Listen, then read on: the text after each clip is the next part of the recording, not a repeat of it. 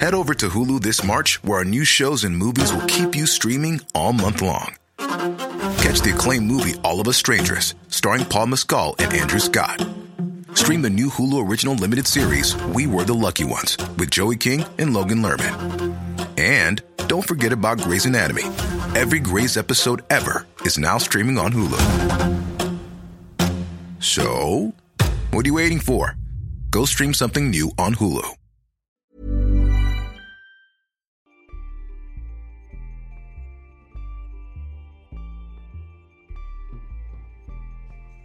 While preparing for today's songbook guest, um, an owner of, I'm led to believe, over 20,000 records, although I'm sure he'll tell us um, if that's right or not in a bit, I gravitated towards a book that isn't a grand work of narrative non-fiction, but a book that tells smaller stories of very special places. This is The Vinyl Revival and the Shops That Made It Happen by Graham Jones. Graham's an album enthusiast who also made the very sweet film Last Shop Standing a few years ago. This is a guidebook to record shops, which includes lots of lovely nuggets about the human beings that run them. From Bedfordshire to Yorkshire via Mevagissey in Cornwall, where the local tourist information centre doubles up as a record shop, to Chameleon in Aberdeen, which sells designer Scandinavian furniture alongside other vinyl imports. It also includes one of my favourites near me, Haystacks in Hay on Wye, a psychedelically decorated cornucopia of a place up an alley with a great owner called, strangely enough, Hayden. I'm your host, Jude Rogers, journalist, broadcaster, and author of White Rabbit titled The Sound of Being Human How Music Shapes Our Lives, which is out now in paperback. My guest today began writing in the 1980s for a fanzine called Caff that he put together with a friend of his, a friend he met when they were both still in buggies outside a butcher's shop in Croydon. Through that fanzine, they go on to release records by the Manic Street Preachers and Pulp before forming their own band, Saint Etienne. Sarah Cracknell came along after their first two releases, but our guest also kept writing about music, reviewing for The NME, The Melody Maker, Mojo, Uncut The Times, The Guardian, and many more in the years to come. Around releasing 10 studio albums, several films, and many more confections with Saint Etienne, as well as making a lot of brilliant anthologies for Ace Records and others, my guest's also written a lot of books. 2013's Yeah Yeah Yeah was a survey of pop from Bill Haley to Beyonce. Had as many lovely moments and hooks in it as an ABBA hit single. And last year's Let's Do It was an amazing survey of pop from the first half of the 20th century.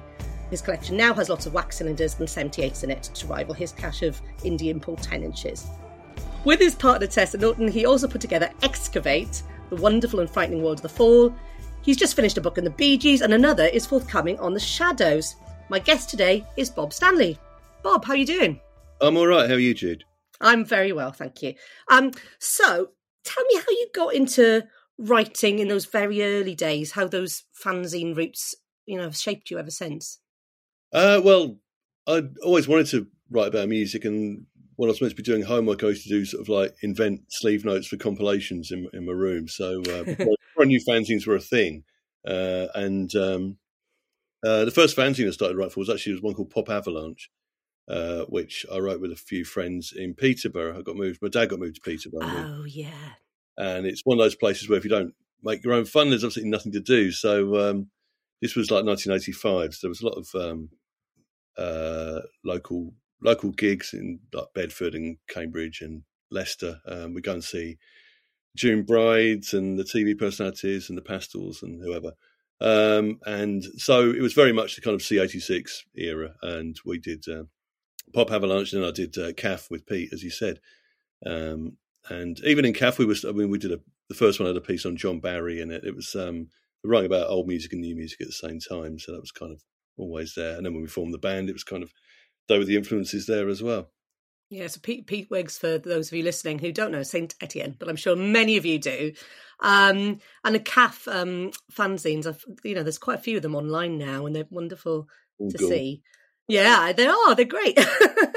I, am always one for looking at the letter set stuff online. Um, it's always amazed me that you're not a technical musician as such, which is, you've said. You know, you've put together so many really intensely musical productions from the start of your time with Saint Etienne, you know, really, um, you know, uprooting and changing the way, you know, classic songs sound. Like, you know, obviously Only Love Can Break Your Heart, Who Do You Think You Are? You know, um, how did you, how did you manage to do that? Uh, it was just, you know, if I didn't have talented friends, I wouldn't be able to do anything. I, to, I could write, but I could I couldn't write music. Uh, I couldn't make records. Um, so yeah, it's just uh, having having ideas in my head really, and and and same with Pete. You know, we just that's how we started out. Um, so sampling was what kind of liberated us. Without that, we'd we'd have never we'd never have made a record. Um, I never had the patience to learn an instrument. I mean, Pete Pete has a degree in soundtrack scoring. He's um, he's really um, he can do anything now. So, uh, but I've I've I kind of concentrated on writing instead because I've always thought of myself as a fan, um, and the music comes out of fandom, I suppose, and and, and my own record collection or whatever. Uh, so, yeah, it's just I don't know. Surround yourself with good people. And, uh, You're one of a rare breed, obviously, like with um, Neil Tennant. Um, you know, music reviewers who became, you know, pop stars. Um, at the risk of sounding like someone trying to, you know, realize her ambitions. Um, did being a reviewer um, help you make music? Not really. It helped. It helped me have an understanding of, of the music industry. So when we had recorded something, we thought it was actually quite decent, and we could maybe get a deal for it. Then uh, we had some idea of what to do. Um, and Jeff Barrett put the record out. The first, "Only Love Can Break Your Heart," the first single, um, and he was just like he was like a he'd been a gig promoter for years. He did press, uh, so we just played it to him and said, uh, "Let us know what you think of it. Can you give us any advice?" And he was like literally sat in the pub with his Walkman on, listening to it for four and a half minutes. We just sat there in silence next to him, like nervously. And uh, he said, "Oh, I'm, I'm, starting a record label called Heavenly. Can I put this out?" And we were like, "Yeah." But I mean, if, I, we hadn't known Jeff. I suppose if I hadn't been a, a journalist uh, or at least a fanzine writer, because that's how I first met him, um, then um, I probably wouldn't have met him and wouldn't have had that opportunity. You have certain connections. And you know, somebody like Jeff Barrett, who is like you, one of these um, self-starter sounds a bit corporate, but somebody who just, you know, has an idea and just starts doing it. You know, when he set up the Caught by the River website in more recent years and revived Heavenly again, you know, he's somebody who is always doing stuff. So you obviously do a lot of revisiting the past with St. Etienne um, and compilations you make, going back remix compilations. Um, but you never are particularly nostalgic. Um, you're always trying to, you know, keep the past alive or keep little corners of the past alive or um, that maybe get hidden. Um, I get the sense, you know, of you see you doing that with um, I've been trying to tell you that your last record, which looks at different corners of the 1990s. I get the sense that that's what you do in your book writing as well. Yeah, absolutely. I mean, the, the reason I wanted to start writing about music in the first place was to write about stuff that I love that wasn't getting written about. Um, and I think you know, it's it's just one of those things. You know, when you write a book, write a book that you want to read. You know, if if it doesn't exist, then maybe you're the person to write it.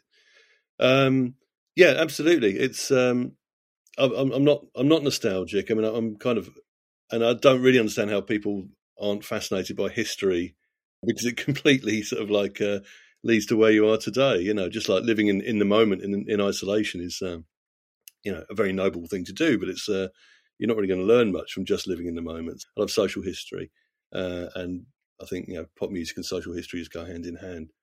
So that's uh, yeah, that's where it comes from. And obviously, you know, you did Yeah Yeah Yeah, which is a mammoth task. Although, you know, you knew a lot of these songs, you'd grown up, you'd been digging around, but then you go and do Let's Do It, which is going to songs, some of the songs, you know, you may have known, of course. Um, there are some very well known songs in it. But you're going into, you know, the deep past. you're going from a 1901 advert in a stage for a sheet music lending library that promised all the latest pop music, pop with a capital P and a dot after the the second um, P, uh, to the rise of rock and roll. Um, what was the pull of the pre-pop music as we know it era for you? Well, when I wrote Yeah, Yeah, Yeah, the 50s chapters um, in particular I realised that a lot of the time I was slightly bluffing because there was, there was feeding into the early stuff I was writing about that predated the predated yeah yeah yeah predated the fifties, um, and I didn't know that much about them. And the, the, more the more I wrote that, the more I was thinking, well, I really ought to know this, and I don't really know the chronology of um, when Irving Berlin was writing, when um, I know Robert Johnson was around. Even you know, it's uh, I, I couldn't actually tell you those dates. Uh, and I, I, don't really know how um, Duke Ellington appearing at the Cotton Club then feeds into whatever. You know, it's um, it was just like how how it all knitted together. I wanted to find out, and I knew it would take a long time, so it took best part of ten years to write. But that was that was fine by me because it's you know it was ten years of like learning about this stuff and finding loads of great records I didn't know before. Um, but uh, it's uh, yeah, I, think you're right. It's there's so many songs in there that everybody knows, um, but people don't really know what year they were written, what who first sang them, who wrote them. Uh, so that's why I wanted to write it to make it, you know, to write an accessible book that has that that whole half century of uh, popular music in it. And the book we'll talk about today um, goes into some of those as well. Um, but before I ask you the questions I ask every guest, you have got two more books coming up, as I mentioned. Uh, one on the Bee Gees and one on the Shadows. Why the Bee Gees and the Shadows? Uh, because I've always loved the Bee Gees and the Shadows. Is the bit. I mean, yeah, neither neither have. There's there's um, there's a couple of books on the Bee Gees. There's one one written by Dennis Bryon, the drummer in the Saturday Night Fever era, which is um, uh, who's who's uh, who's an Amen Corner. He's Welsh.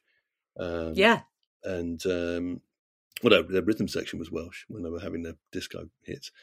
Um, but uh, yeah, no, that's that's entertaining, and um, he seems like a very nice man, and he's got a lot of good anecdotes. But it's um, not not the book on the Bee Gees um, that I wanted to read. So I, I just wanted to um, uh, tell their story, which I think is an incredible story, mm. um, and their, their, longevity is just for some weird reason taken for granted. But I mean, they were having hits right up until Maurice Gibb died in 2003, um, pretty much 10 years ago.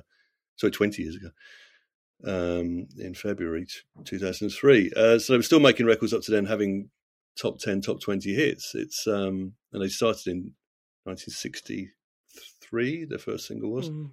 So that's yeah, unbelievable. You know, mm. Paul McCartney couldn't manage that. You know, the Stones couldn't manage that. Um, they they were again. I think they're they're they're huge fans. Um, is the thing. They just like would take in music like a sponge, and it would come back out again this slightly weird way, like English was their second language. I mean, they they, they really do feel like a lot of the time like they've been beamed down.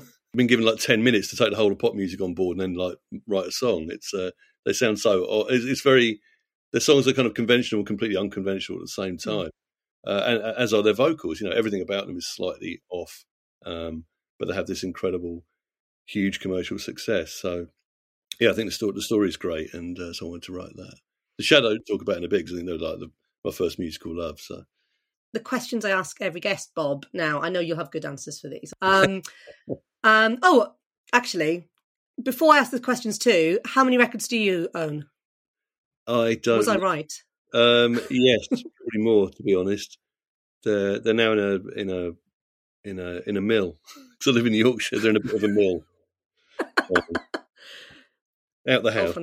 Yeah. Right, I see. Okay. Uh, this idea of you going going to to Tut Mill and listen to all your records. So the questions I ask every guest, Bob. Um, can you tell me who the first music act was that you loved? Well, yeah, the Shadows. I think because um, when I was, you know, before I could read, even uh, when I was when I was tiny, I was like given my mum and dad stack of singles to play with. Um, and they'd like a, they had a wind up gramophone. I remember listening to Side Saddle by Russ Conway, which makes me sound like I'm 90. Um, and uh, yeah, there's the records they bought when they were teenagers. Um, my mum had 78s, my dad had 45s. Um, and one of them was FBI by the Shadows, and that was um, that was my favourite. I used to play that, and the B side Midnight. I used to play them over and over. Um, and then when 20 Golden Greats came out in the mid 70s, I bought that when I was about 10. Um, so it's one of the first albums I bought. Um, yeah, just yeah, the the, shadow, the sound of the shadows, uh, Hank's guitar playing. Um, the, the, you know, they've just. I, I love instrumentals as well. I've always loved instrumental music, so obviously that went into film soundtracks later on and library music. Um, but yes, yeah, so the shadows were my way into that as well. And at, that point, I didn't realize Brian Bennett, the drummer, wrote so much great library music. So uh, Oh yeah, yeah, of course. Yeah, so it came back into my life a bit later. Who was the first music writer you loved? Uh, Tom Hibbert, who was uh, at Smash Hits, who basically invented the Smash Hits, Smash Hitsisms, I suppose, uh, things in inverted commas and calling Freddie Mercury Sir Frederick Lucan of Mercury and um, all that stuff. That was all him. But he also wrote a book called Rare Records uh, in about 1980, uh, 81, I think. And I, I picked it up uh, cheap, and it was like, wow, here's someone who's writing about old music the way I think of it. It was like uh, be very um, uh, well, he was very funny. Uh, it was, you know, he was writing about things he loved, but he wasn't scared of being um, taking the Mickey out of things. Whether it was uh, Annette Funicello or Adam Faith or whatever, lots of '60s garage stuff he loved. Uh, and he'd be really mean about the Doors, and it's like, well, no one was mean about the Doors in 1980. It's like you know, like the Bunnymen and Julian Cope and people like reverential. Obviously, like now, lots of people laugh at the Doors, but uh, he's the first person that I read doing that, and he just I was like, God, you can write about pop music in that way. That's fantastic. Um, so yeah, very early on, he was like um, my sort of first first person who made me think, well, oh, this is what I want to do. And what was the first music book that you loved? Um, well, so the first music book that was like a proper inspiration was um, What Bop a Lou Bop by Nik Cohn, um, which was uh, you know it's, it's pretty well known. He wrote it in 1969, um, and it was like a history of pop music up to that point. So it's basically like the first 15 years of uh, sort of post rock and roll modern pop music. Um, and again, it's like you know he's got a chapter on PJ Proby in there just because he loved PJ Proby. Obviously, wouldn't merit a chapter in anybody else's uh, entire history of pop music. Um, yeah, it's just a, it's a very it's very uh, very snappy, uh, very pop. He was right. He was writing like the way the records sound, which was what he wanted to do. Today's book um, is one you brought to me, Bob, that helped you when writing Let's Do It. Um, this is The House That George Built by Wilfrid Sheed. The George of the title is George Gershwin, whose brief but incandescent career straddled Tin Pan Alley and Carnegie Hall, goes this book's blurb, and he charmed everyone in his orbit. The story also takes in a boy called Izzy, who became Irving Berlin, Cole Porter, and Harold Arlen, in songs as familiar as Summertime, I've Got You Under My Skin, There's No Business Like Show Business, and Over the Rainbow. Sheed declares that the work of these men constitutes far and away our greatest contribution to the world's art supply in this so called American century. So, Bob, tell us about um, Wilfrid Sheed and who he was. Uh, yeah, it's the, one of the great things about the book is he wrote it really late in his life. You wouldn't guess it from the writing. Um, he died not long after he finished it. Um, but he, would met a lot of the writers. He was friends with a lot of the writers, and uh, he just drops in these anecdotes and fantastic quotes um, willy nilly. It, but it's it's it's it's an it's the most easy read in the world. It's it's very very conversational. Um, but it tells you about you know apart from just uh, the, the, the biggest names like Cole Porter and Irving Berlin is you know like people like Harold Arlen or um, um, uh, Arthur Schwartz or, or always people who wrote hugely famous songs who aren't necessarily as well known as um, as um, Hoagy Carmichael or whoever you know. Um, but he cover, he covers them all. It's like all, all the main all the main sort of what you call songbook songwriters now are, are in there, and uh, and Duke Ellington as well as a chapter on Duke Ellington. Mm because uh, he says you can't you can't really leave him out, even though he's not a songwriter per se in the same way as the others. Um, but yeah, it's just it's it's it's a beautiful read, and it was it was one again. It's one of those books I was like I was hoping existed, and I was put onto it by Sean Rowley, um, the DJ, and because um, uh, we we'd had the same conversation, we you know about about a book like Let's Do It that didn't exist uh, that could explain how all this stuff knitted together. Uh, and it, this is you know obviously doesn't it takes in bits of jazz uh, it also explains people who weren't influenced by jazz, like Oscar Hammerstein, which is just as interesting because uh, they're kind of regarded in the same way as um, someone like Hoagy Carmichael was all about jazz. Um, Irving Berlin really wasn't really. Uh, he predates jazz, and his first, his first songs were in the early 1900s. Wrote songs right the way through to the mid 50s, all hugely successful, like 50 years of songwriting without a pause, really.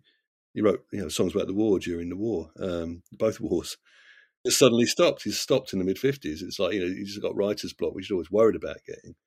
Um, mean, that's one of the stories in here. Um, and and then you know lived for like another forty years, nearly fifty years, and, and never never published any songs. Just wrote wrote songs for his family, and just stayed in his flat. All, the, all these people, I, I didn't realize. He just makes them come to life. I knew nothing about Irving Berlin's private life or what he was like as a person um, or you know, I wouldn't have recognised a photo of him. You know, it's um, so it really it really brings them all to life. It's it's it's it's a, it's a really great book. I mean, it's it's kind of like uh, I'd rank it up with like something like England's Dreaming as a, as a book on punk. This is kind of a book on the songbook writers. It's equally thorough and really entertaining, um, and anyone anyone would get enjoyment out of it.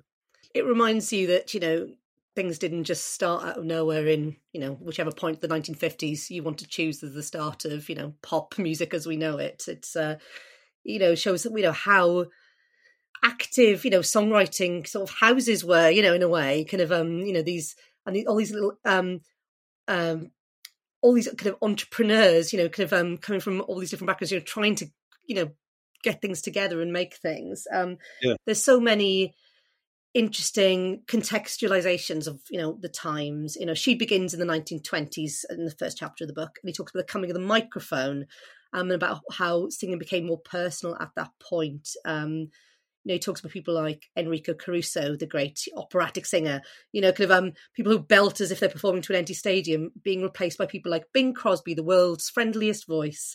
Um and about how music changed when it suddenly people had the facility to play music in their own homes Mm. which um so music is starting to become more accessible. You know you've written you know i remember in yeah yeah yeah you wrote about you know the internet coming in and how it you know changes the musical landscape as well. Um i thought that was really interesting how technology was the starting block you know to how the songbook sort of became what it was Yeah, absolutely. I mean, you know, the three minute three minute pop song um, is basically down to 78s having th- between three and four minutes space on one side. They're invented in the 1890s. It's um, and that just carries through. You know, it's like never never changed. Now people think, well, a three minute pop song is the ideal length for a pop song. the only reason it it happened in the first place. So yeah, I mean, the, the, the way that technology changes, but so many, like you're saying, the way the music when the music industry starts at the beginning of the 20th century, it's so relatable to pretty much any time since. Entrepreneurs, people trying to make a fast buck, people just writing loads of terrible songs, like learning their craft, um, and and songwriters like you know getting a novelty song, getting a break, and then becoming stars. Yeah, but basically, when recorded music uh, came in in the 1890s, that was the beginning of the music industry. whoever was the lad baby of the 1890s whatever You don't want to hear music Yeah. in the 1900s; it's terrible. I remembered in Let's Do It, um, I went back and looked at the, you referencing um, a writer complaining the music had become too mechanized and soulless in 1910. you know, nostalgic for their own past, even, Yeah. you know, in, in the far past, of course. Yeah, yeah, no, it's, it's, it's it's exactly so. I remember Nick Kent saying the Smiths were the last great guitar band, and you know, about one minute before the Stone Roses and Happy Mondays came along. So it's uh, yeah, I'm always I'm always very conscious of trying not to do that as I get older. Yeah, and there are books that do do that, aren't there? When, with um, writers that get older. So yes, keeping keeping that at bay. You know, his writing really brings to life these people. You know, they're not characters; they emerge as people. Um, you know, as you were saying about Irving Berlin's life story, he began life as Izzy Berline or Berlin. Um, um, his father had died. He was one of eight kids. Um, lovely lines like, you know, part of his mind became a little old man who saw nothing at all funny about money. He was motivated by you know, trying to get the songs out and writing them. Um, you know, th- just little bits of his story reminded me a bit of, you know, somebody like Berry Gordy with Motown, you know, these connections yeah, between eras. Um, a George Gershwin's story also is, um, you know, kind of quite amazing. I remember reading when I was younger about um, Ravel, the composer, you know, loving Gershwin and, you know, Rhapsody in Blue has that kind of Mm. feeling of some sort of early 20th century classical music. But he died at 38. I didn't know this until I read, you know, kind of your book and this, just kind of uh, the elements of his story. Um, and, you know, Wilfrid Sheed is not a sentimental writer, but he has lovely sections like talking about, um, you know, um, George and his brother Ira. One has only to imagine, as Ira probably did again and again, young George bounding into the room and perching at the piano for the whole scene to be transformed. George was the whole point of these people.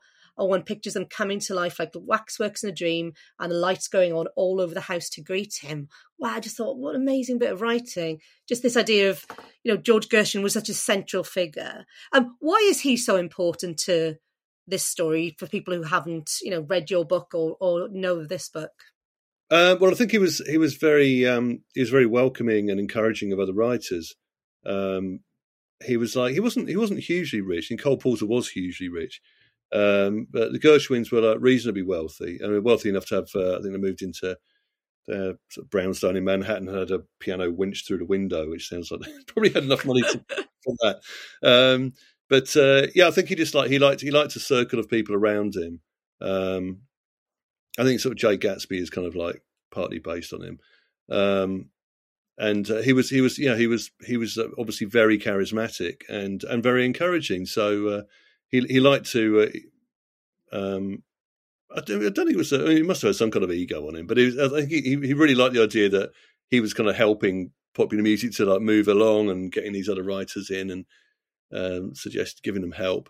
Um, so it's like a sort of salon in his in his in his uh, mm. apartment, I think. Um, uh, and uh, a lot of the other writers, like you know Irving Berlin, were just like sort of scrapping around trying to get hits, or um, uh, yeah, I mean, they were just some of them just like Vin, uh, Vincent Youmans um, comes across quite badly in Wilfrid Sheed's book yes. a very grumpy man. Um, a lot of them were just like you know a lot of uh, professional songwriters now are pretty just quite grumpy and themselves. They don't want to share anything at all. Um, so yeah, Gershwin was the complete opposite of that, and I think that's why yeah he's so important. You've also got a lot of these people writing songs that you know become known through films. Obviously, you know the list I mentioned at the beginning. Um, you know, um, Over the Rainbow specifically by Harold Arlen is a, you know, something that we all know from The Wizard of Oz. But um, many of these other standards, you know, began in what are now quite obscure movies. Really, I thought it was um, interesting thinking about you reading this book as somebody who, with your band, has written music that has you know, been either used in your own films or has been kind of inspired by films as well. Um, yeah, I mean, really, I suppose it's it's, it's more uh, sort of soundtracks that have, inspired us all. You know, like things like Twin Peaks, uh, things that uh, where the, the music and the film kind of like are completely, you know, part of the same thing. You can't really separate one from the other. Um, yeah, definitely, it's uh, sort of cinema, you know, music and cinema or music and TV. Um, uh, have been, you know, the, the, way they interconnect have been a big influence on what we do. Um, I think the thing about the, the songs in uh, a lot of the songs in the house that George built uh, that they're written for musicals, like even before plays, um, uh, for like Broadway musicals, which no one remembers at all now. Um, and something like Blue Moon, I think, was in about three different mm. plays before it became a hit, and the, the words kept changing.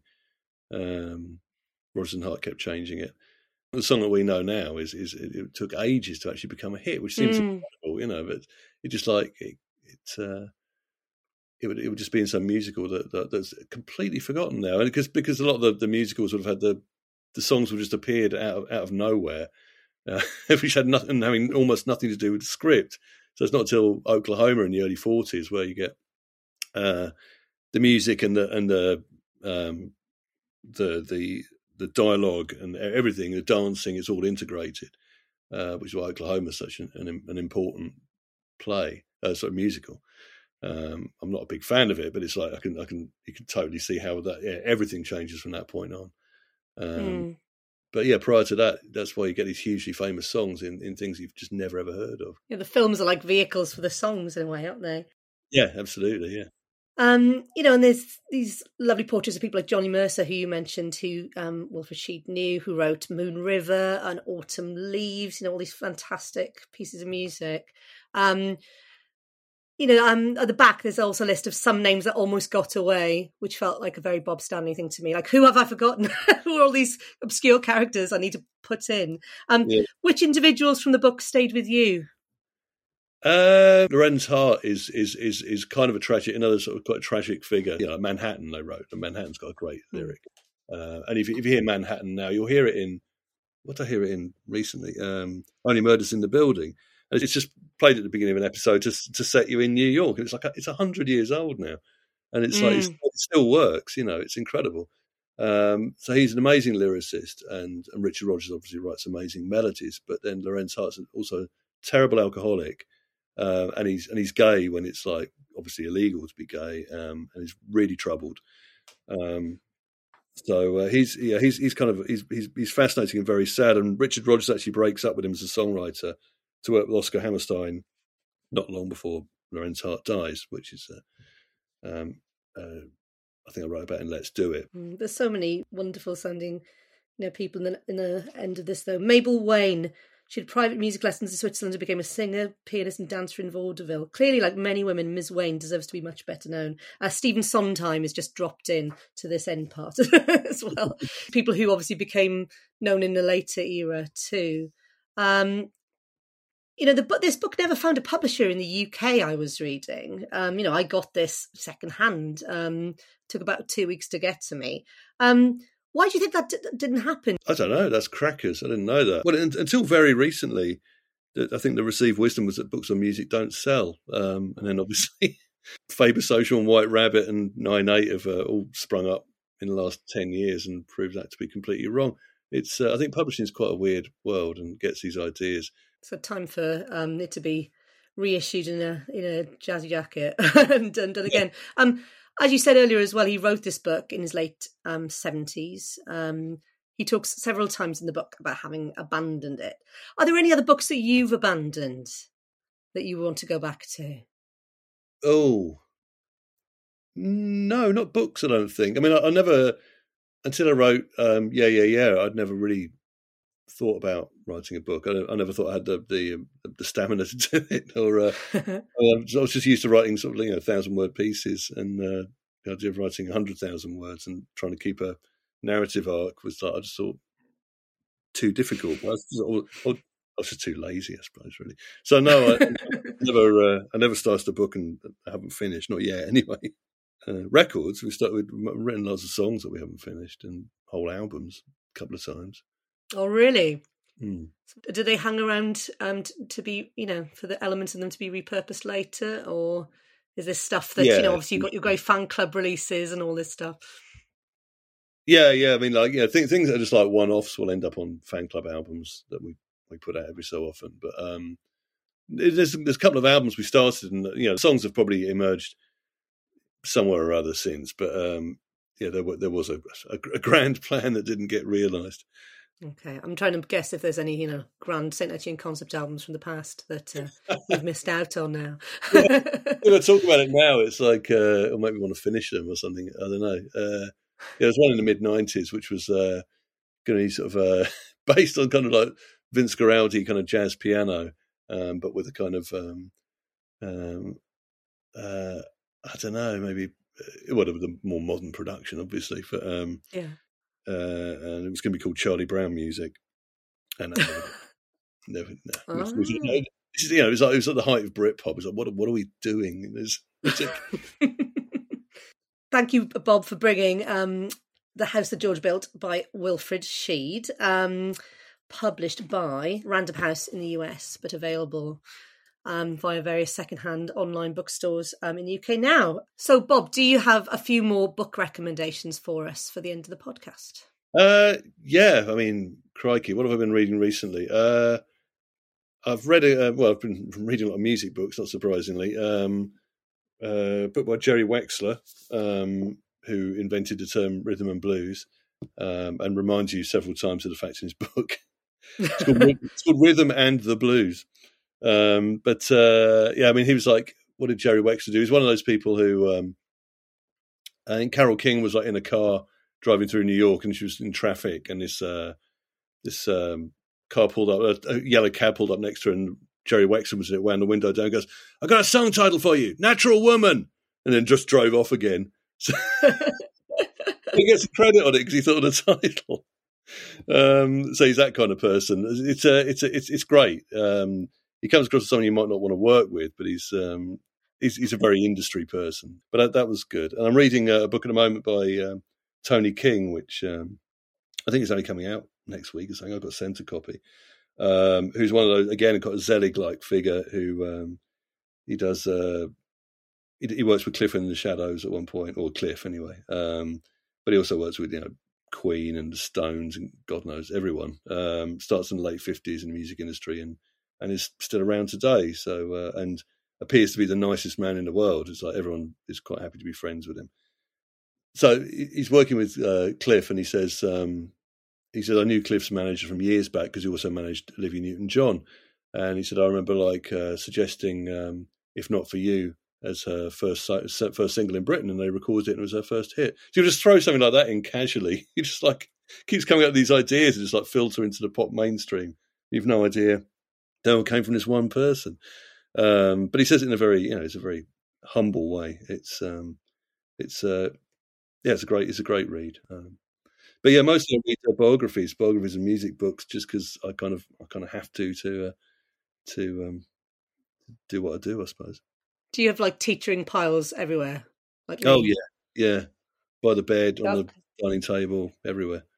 Yeah, I've got one a pile down here. I've got Così Fan Tutte, Sylvia Patterson, um, Alan Johnson's in my life. you know, a bit of a mix.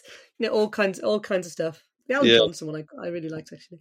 Now it's time for our book song, and this is a song inspired by literature, be that by an author, a novel, a poem, or anything else in that world. Um, we're building up a book song playlist on Spotify, which starts with um, Kate is um, the sensual world, and goes off in many different directions from there. What's your choice, Bob? Um, well, I was thinking, I was going to say something you can't play is uh, uh, a book called Small Creeps Day by Peter Currell Brown, one of my favourite books. It's kind of it's written in the mid '60s, and it's kind of a uh, it's about someone who works in a factory and just goes uh, wonders what he's doing in the factory and wonders what he's, he's I can't think of what he's doing, making little tubes.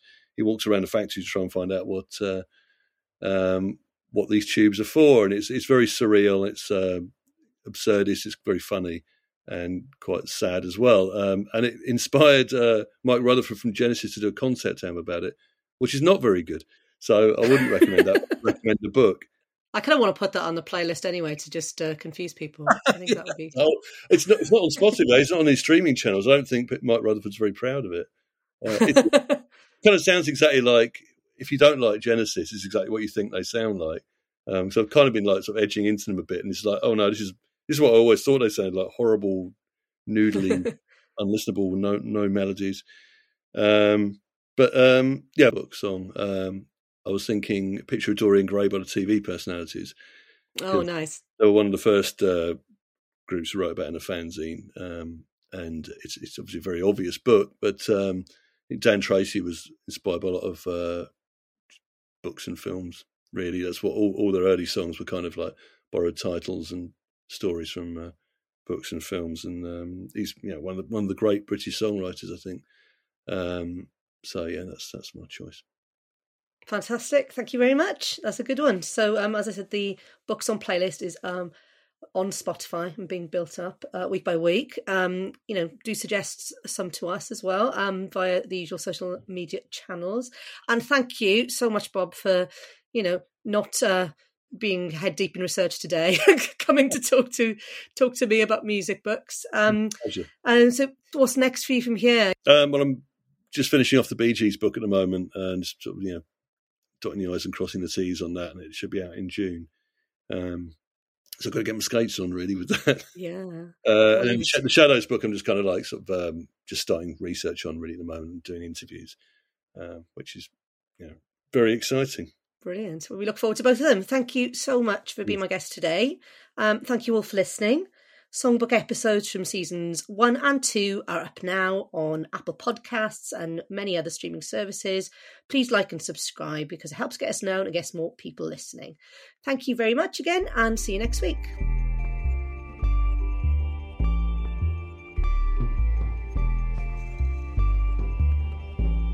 This has been a White Rabbit and Carmelite Studios production, presented and written by Jude Rogers.